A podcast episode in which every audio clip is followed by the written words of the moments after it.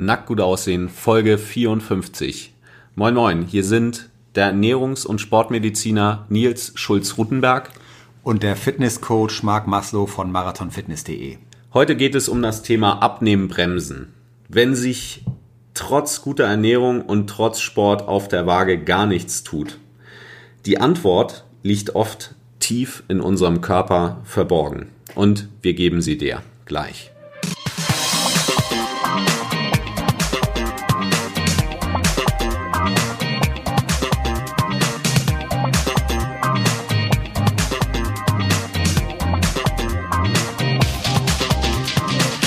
Thema Abnehmen bremsen, was ist das eigentlich? Das sind die Situationen, wo du im Prinzip alles richtig machst. Du hast deine Ernährung im Griff, du hast trackst mit, du guckst auf den Tacho, du nimmst weniger Energie auf, als du verbrauchst, du machst ordentlich Sport und trotzdem wird's irgendwie nichts. Also es mit dem Abnehmen klappt nicht, die Nagel, Nadel auf der Waage, die bleibt immer bei derselben Zahl hängen und ja, was willst du machen? Noch mehr Sport, noch weniger Essen. Und ähm, es gibt viele Menschen, die sind dann halt so ein bisschen ratlos. Und der eigentliche Grund ist, dass der Stoffwechsel nicht richtig funktioniert. Und das kann unterschiedliche Gründe haben. Äh, wir haben fünf Gründe mitgebracht und ich steige am besten direkt mal beim ersten Grund ein. Der erste Grund ist psychischer Stress. Damit meine ich, lang anhaltenden negativen Stress, der vielleicht auch für viele Menschen eher unterschwellig wahrgenommen wird, aber der belastet den Körper dauerhaft. Das kann eine gute Ursache sein, ist für viele Menschen eine Ursache für Übergewicht. Und hier müssen wir auch ganz genau sein, dass wir differenzieren zwischen auf der einen Seite positivem Stress, also das sind so die Situationen, wo du wirklich euphorisch bist, wo du morgens aus dem Bett springst, weil du halt Bock hast, deine Ziele, dein NGA-Ziel umzusetzen.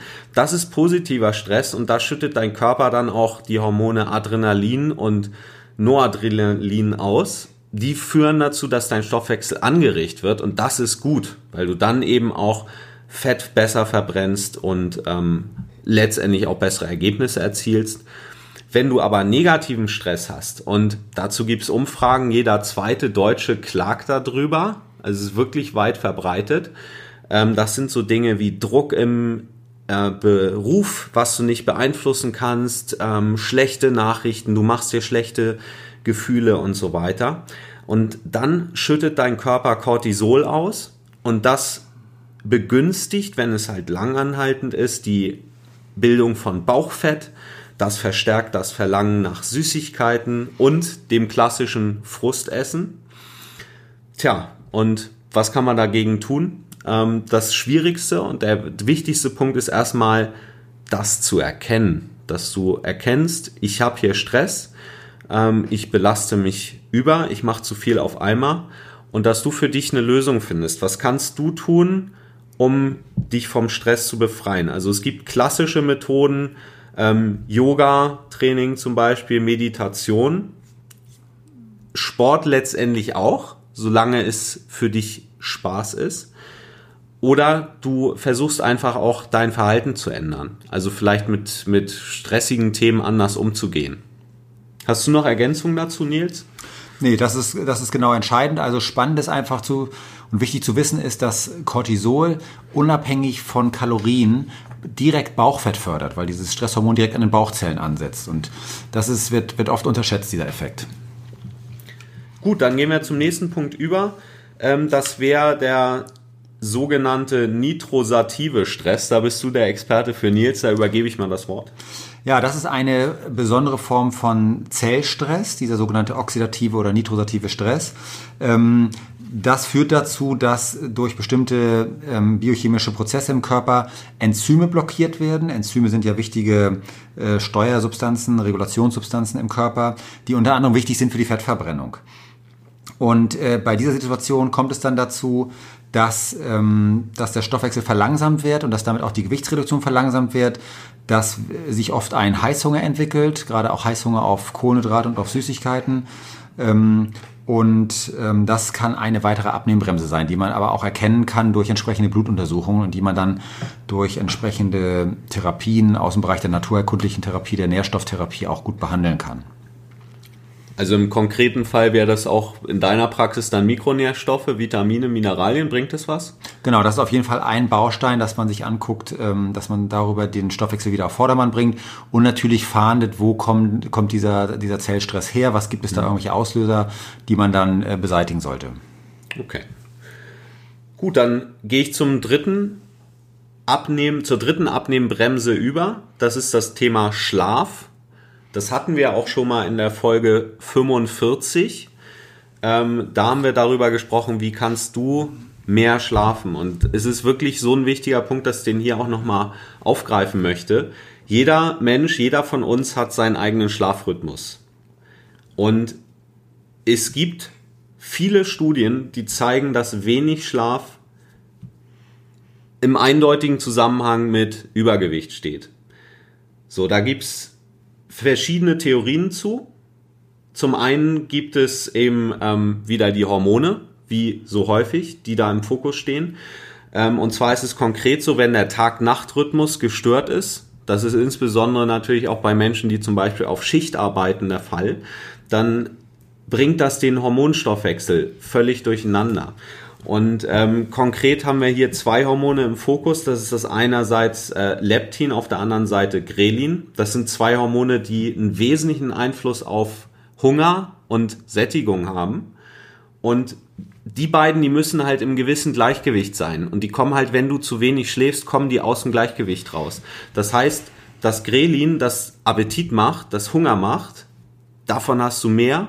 Und das Leptin macht satt. Und da sinkt der, ähm, der Spiegel und dadurch hast du halt, wenn du wenig schläfst, tendenziell mehr Hunger und isst auch mehr und vielleicht auch häufig dann ungesünder. Zumindest das bei vielen der Fall. Ein zweiter Effekt ist, dass bei Schlafmangel ähm, der Grundumsatz sinkt. Das heißt, du verbrauchst einfach weniger Kalorien. Da kannst du schön mit dem Kalorienrechner dir irgendwie deinen Bedarf errechnen, aber wenn du wenig geschlafen hast, verbrauchst du weniger. Und ähm, da ist halt die Erklärung, dass der Körper auch ein anderes Hormon, das Melatonin heißt, weniger produziert und ähm, letztendlich dadurch eben der, der ähm, äh, Kalorienumsatz, der Kalorienverbrauch sinkt. So, und der konkrete, die konkrete Maßnahme ist halt Schlaf genug und ähm, das, wie du da hinkommst, konkrete Tipps, geben wir dir in Folge 45. Die ist auch schon raus, also hör sie dir gerne nochmal an. Ähm, vielleicht so ein wichtiger Punkt ist, weil ich auch häufig die Frage kriege, ja, woher weiß ich denn, ob ich genug geschlafen habe, ist halt wirklich, geh mal am Wochenende oder wenn du Urlaub hast, einfach dann ins Bett, wenn du müde wirst und stell keinen Wecker. Und guck mal, wenn du halt mehrere Tage nacheinander ohne Wecker morgens von alleine wach wirst, wie spät ist es dann? Und dann siehst du halt ungefähr, wie viel Schlaf du brauchst einfach. Okay, gehen wir zum nächsten Punkt über. Nils? Ja, Punkt 4 wären Hormonstörungen. Die wichtigste und bekannteste Hormonstörung wäre eine Schilddrüsenunterfunktion, ähm, eine Hypothyreose, oft eine, ein sogenannter Hashimoto, ähm, führt dazu, dass wir weniger Schilddrüsenhormone im Körper haben. Und diese Schilddrüsenhormone sind unter anderem sehr, sehr wichtig für den Grundumsatz, für den Stoffwechsel und damit auch für die Fettverbrennung. Ich würde also jedem, der abnehmen möchte oder zumindest dann, wenn es nicht so gut klappt mit dem Abnehmen, empfehlen, beim Arzt einen Bluttest zu machen. Dabei wird der sogenannte TSH-Wert bestimmt und dann kann man sehr schnell klären, ob man so eine Unterfunktion hat. Wenn man so eine Unterfunktion hat, kann man die behandeln lassen, indem man Schilddrüsenhormone einnimmt und dann ähm, ist die Stoffwechselsituation auch wieder normalisiert und dann gibt es auch keine Probleme mehr von der Seite in Bezug auf das Abnehmen. Ähm, ein weiteres Hormon, was ganz interessant ist, ist das sogenannte Serotonin. Das äh, wird auch als Glückshormon bezeichnet.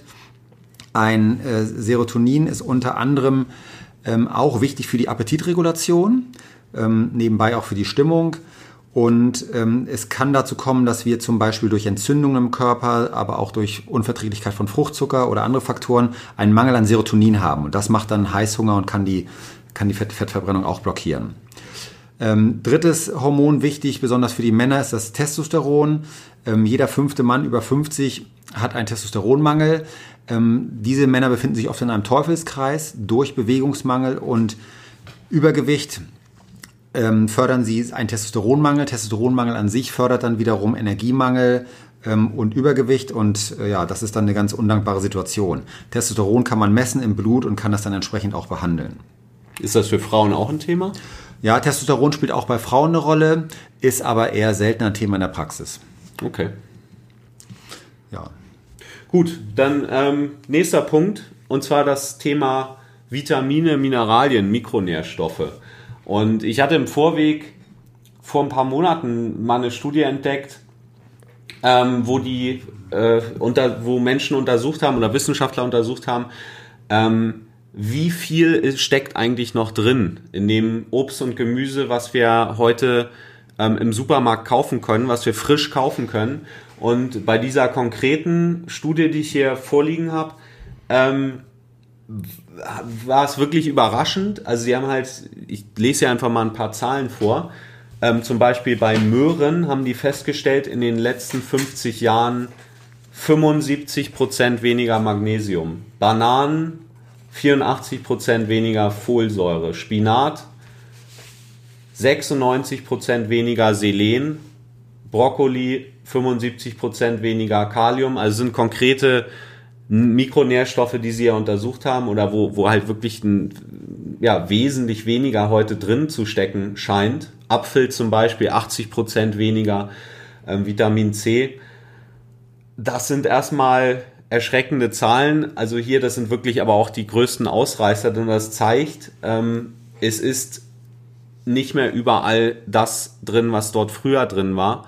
Und ich weiß nicht, Nils, ähm, vielleicht ist das auch ein Grund oder kann das ein Grund sein dafür, dass halt viele Menschen auch wirklich Nährstoffmangel haben bei dir in der Praxis? Ja, auf jeden Fall. Also dieses Thema Lebensmittelqualität ist ja sehr, äh, sehr, ähm, wird ja sehr kontrovers diskutiert. Was wir auf jeden Fall sehen, ist ähm, in der Ernährungsmedizin, ähm, dass wir in, in den Blutanalysen, wenn wir bei den Patienten also wirklich nachmessen, wie die Versorgungssituation ist, da sehen wir eben ganz häufig einen Mangel an lebenswichtigen Mikronährstoffen. Mikronährstoffe sind Vitamine, Mineralien, Spurenelemente. Und ähm, im Gegensatz zu dem, was oft in der Presse steht, nach dem Motto, wer sich gesund ernährt, ist mit allem gut versorgt, ähm, haben wir doch in vielen Bereichen eben ähm, Mangel an lebenswichtigen Nährstoffen. Und das eben auch bei Menschen, bei, bei Patienten, bei Sportlern, die sagen, ich ernähre mich eigentlich bewusst, ich achte schon auf gesunde Ernährung. Ähm, trotzdem ist der Mangel häufig messbar. Und was konkret ist jetzt der Effekt, wenn ich bestimmte Nährstoffe, wenn bestimmte Nährstoffe fehlen ähm, und sagen wir mal, unser Zuhörer möchte nackt gut aussehen, er möchte Muskeln aufbauen, er möchte Fett abbauen. Was, also was ist dann der Effekt, wenn, wenn zu wenig Nährstoffe vorhanden sind? Die Vitamine und Mineralien und Spurenelemente sind sogenannte Kofaktoren im Stoffwechsel. Das heißt, ähm, sie sind wichtig zum Beispiel für die Funktion von Enzymen. Enzyme wiederum sind Steuersubstanzen im Körper, die also für die biochemischen Prozesse, die da täglich ablaufen, unter anderem auch für die Fettverbrennung lebenswichtig sind. Und wenn wir einen Mangel haben an diesen, an diesen Begleitstoffen, an diesen Vitaminen und Mineralien, dann wird der Stoffwechsel insgesamt geschwächt, wird verlangsamt und Prozesse wie äh, Fettabbau oder auch Muskelaufbau sind dann beeinträchtigt. Mhm. Und wenn jetzt, ich meine, wenn, wenn ich das jetzt so höre, wenn ich mich in den Zuhörer einversetze und höre, okay, Nährstoffmangel, was kann ich dann tun? Soll ich dann in die Drogerie gehen und mir dort so ein, so ein Multivitaminpille kaufen? Bringt das was? Das kann funktionieren. Der bessere Weg ist natürlich, professionell daran zu gehen, nach dem Motto Messen, Wissen, Handeln, wie wir es auch sonst in der Medizin machen. Also äh, es würde auch keiner auf die Idee kommen, einfach einen Blutdrucksenker zu nehmen, weil er das Gefühl hat, er hat einen Bluthochdruck, sondern äh, wir würden empfehlen, dass man eine spezielle Blutanalyse macht, dass wir Nährstoffanalysen machen. Das können Ärzte, die darauf spezialisiert sind. Ähm, dann können wir nachsehen, wir müssen, man muss in den Zellen häufig auch messen, dann kann man nachsehen, wie die Vitaminversorgung ist und kann dann individuell abgestimmt für den Einzelnen konkrete, sinnvolle Empfehlungen geben. Prima. Gut, dann sind wir mit den fünf Punkten durch. Ich hoffe, du kannst für dich ein bisschen was mitnehmen. Wir werden in Zukunft auch noch mal ein bisschen detaillierter auf die einzelnen Punkte eingehen. Also bleib dran. Ähm, vielen Dank, Nils, dass du dir die Zeit genommen hast für uns. Alles Gute. Bis dann.